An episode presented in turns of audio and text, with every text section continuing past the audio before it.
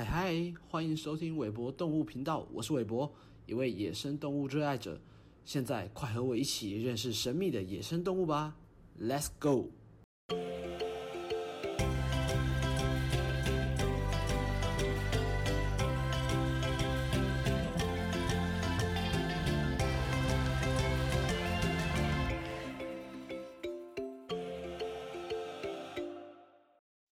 go！Hello，欢迎大家来到韦博动物频道。我们已经进入第二集喽。如果还没有听过第一集的朋友，可以到播放列表找到第一集。OK，我们直接开始进入今天的节目吧。最近啊，疫情啊又开始有好转的迹象，恭喜大家，也感谢我们的政府，然后也感谢所有的人民一起合作努力，我们又有今天的一个新的进步。那自然就是。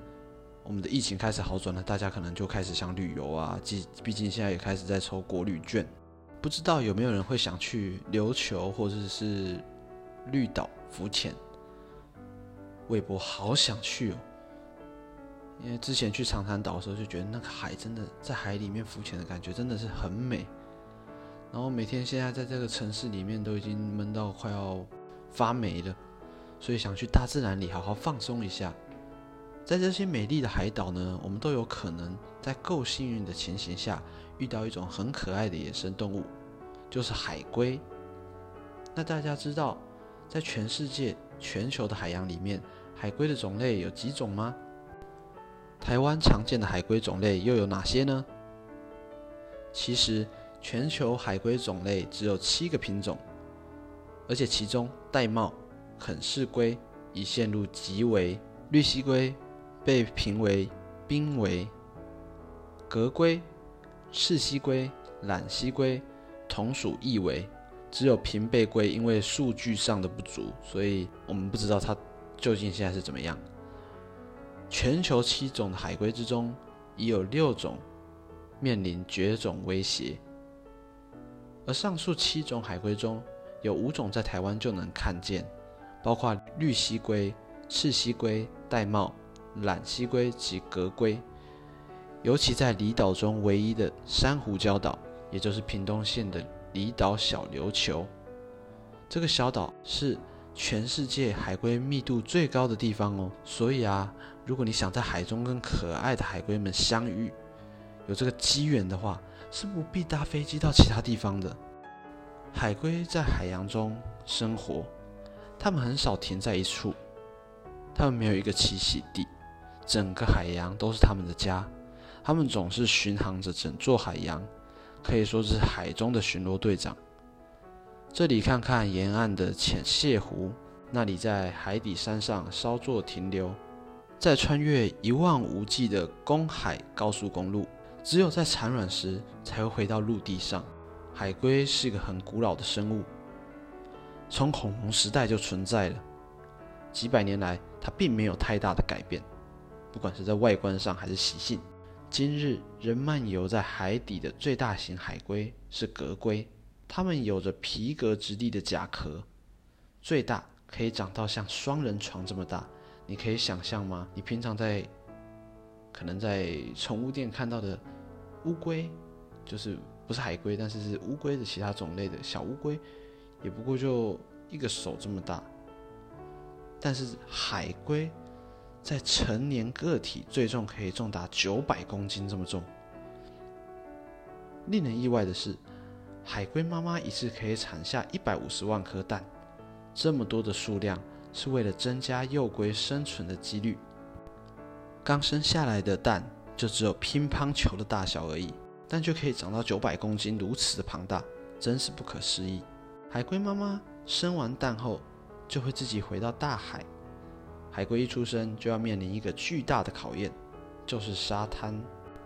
它们必须从妈妈下蛋的地方爬过整片海滩。只有最幸运跟最勇敢的小海龟，才能躲过海鸟、螃蟹、狐狸等天敌，顺利回到海洋。而这个数目在小海龟的总数里面低于百分之零点一。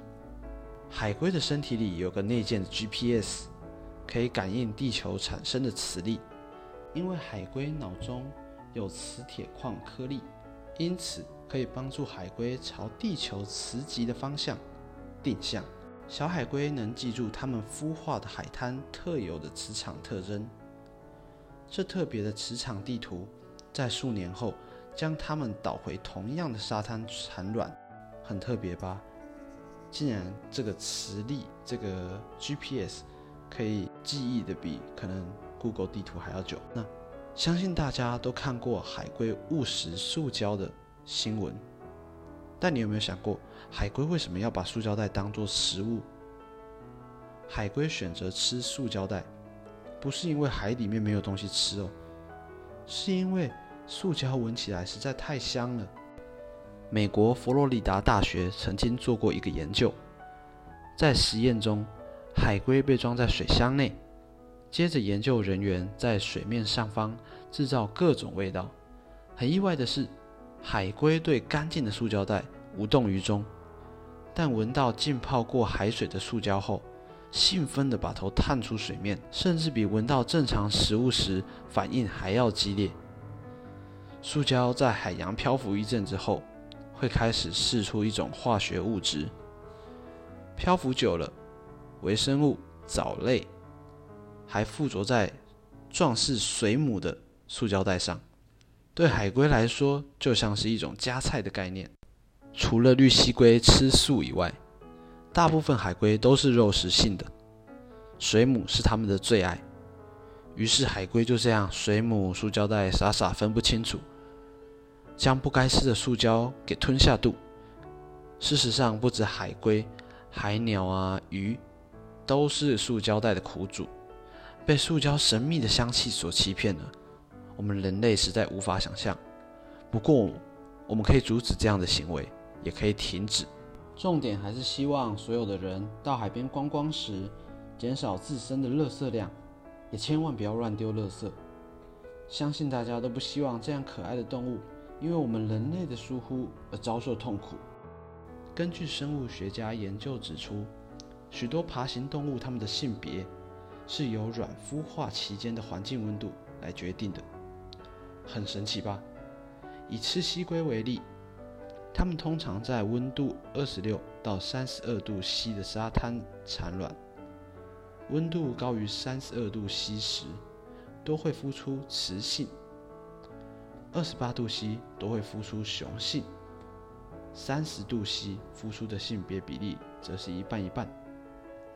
而近年来，因为全球暖化、气温上升的关系，导致海龟性别比例大失衡，雌性海龟数量激增。目前已有证据显示，澳洲绿蜥龟的雌性与雄性比例为一百一十六比一，这也让海龟的生存是越来越困难。海龟是协助减缓气候危机的重要生物哦，你知道吗？海洋生态中，海草是缓解气候变迁的一大工程，是生态系统中最能有效储存碳的生物。速度甚至比热带雨林快上三十五倍，而吃海草的绿蜥龟能够帮助维持海藻的生长健康，让海草持续为生态系统储存碳，减缓气候变迁。哈，吃海草让海草生长健康？我们没听错吧？绿蜥龟是少数食用海草的大型草食动物之一，当它们吃海草时，会提高海草叶片的生长和营养成分。若没有海龟持续吃海草，海草床会过度生长，阻挡水流，遮住海底，成为不健康的生态环境。所以才说，海龟吃海草反而是帮助海草的生长。除此之外，因为气候变迁，变暖的海水会让水母数量大爆发，对生态会产生不好的影响。多数海龟爱吃水母，有健康族群数量的海龟可以控制住水母数量，避免过多水母对广泛生态系产生不良影响。所以我们可以知道，帮助海龟的保育行动对我们人类来说是多么的重要。绿蜥龟的英文学名就叫做 Green Turtle，为什么嘞？绿龟？难道因为身体是绿色的吗？还是血是绿色的呢？答案可能出乎你我的意料之外，因为绿蜥龟长期吃海草、海藻，堆积了许多叶绿素在脂肪里，脂肪都变成墨绿色，这才叫做 green turtle。相信看过《海底总动员》的朋友们，可能都以为海龟是群居动物，毕竟它们陪尼莫、多利一起顺着洋流到了雪梨。但事实上，这样的情况可能不太会发生。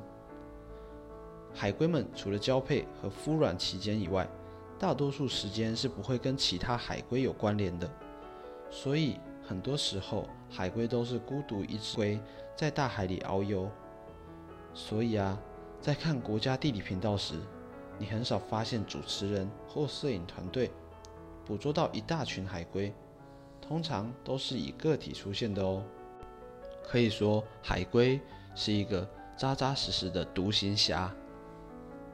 然而，近年因为人类的渔业对海龟数量造成严重的威胁，它们常常被渔网混获而伤亡，非法的龟卵采集。贩卖海龟产品和海洋污染也同样造成了问题。还好，目前已有相关政策，减少海龟的混货，保护海龟的栖息地，和禁止杀害海龟和龟卵。透过持续不断的介入，人类能帮助并阻止海龟的衰退，并帮助它们继续存活在美丽的海洋中。我们虽然不能亲身参与这些野生动物的保育行动，但我们可以一起宣传这个理念，为的是使万物都能永续生存发展。好啦，谢谢大家收听今天的节目，又是时候说拜拜了。感谢你们的耐心收听，还没有听过第一集的朋友，记得要去听第一集。喜欢这个节目的朋友，别忘了订阅及给五星评价。如果有什么意见想提供或跟韦博闲聊，都欢迎私讯下方的 FB 或 IG 粉丝专业哦。好吧，那我们下周同一时间再见喽，拜拜。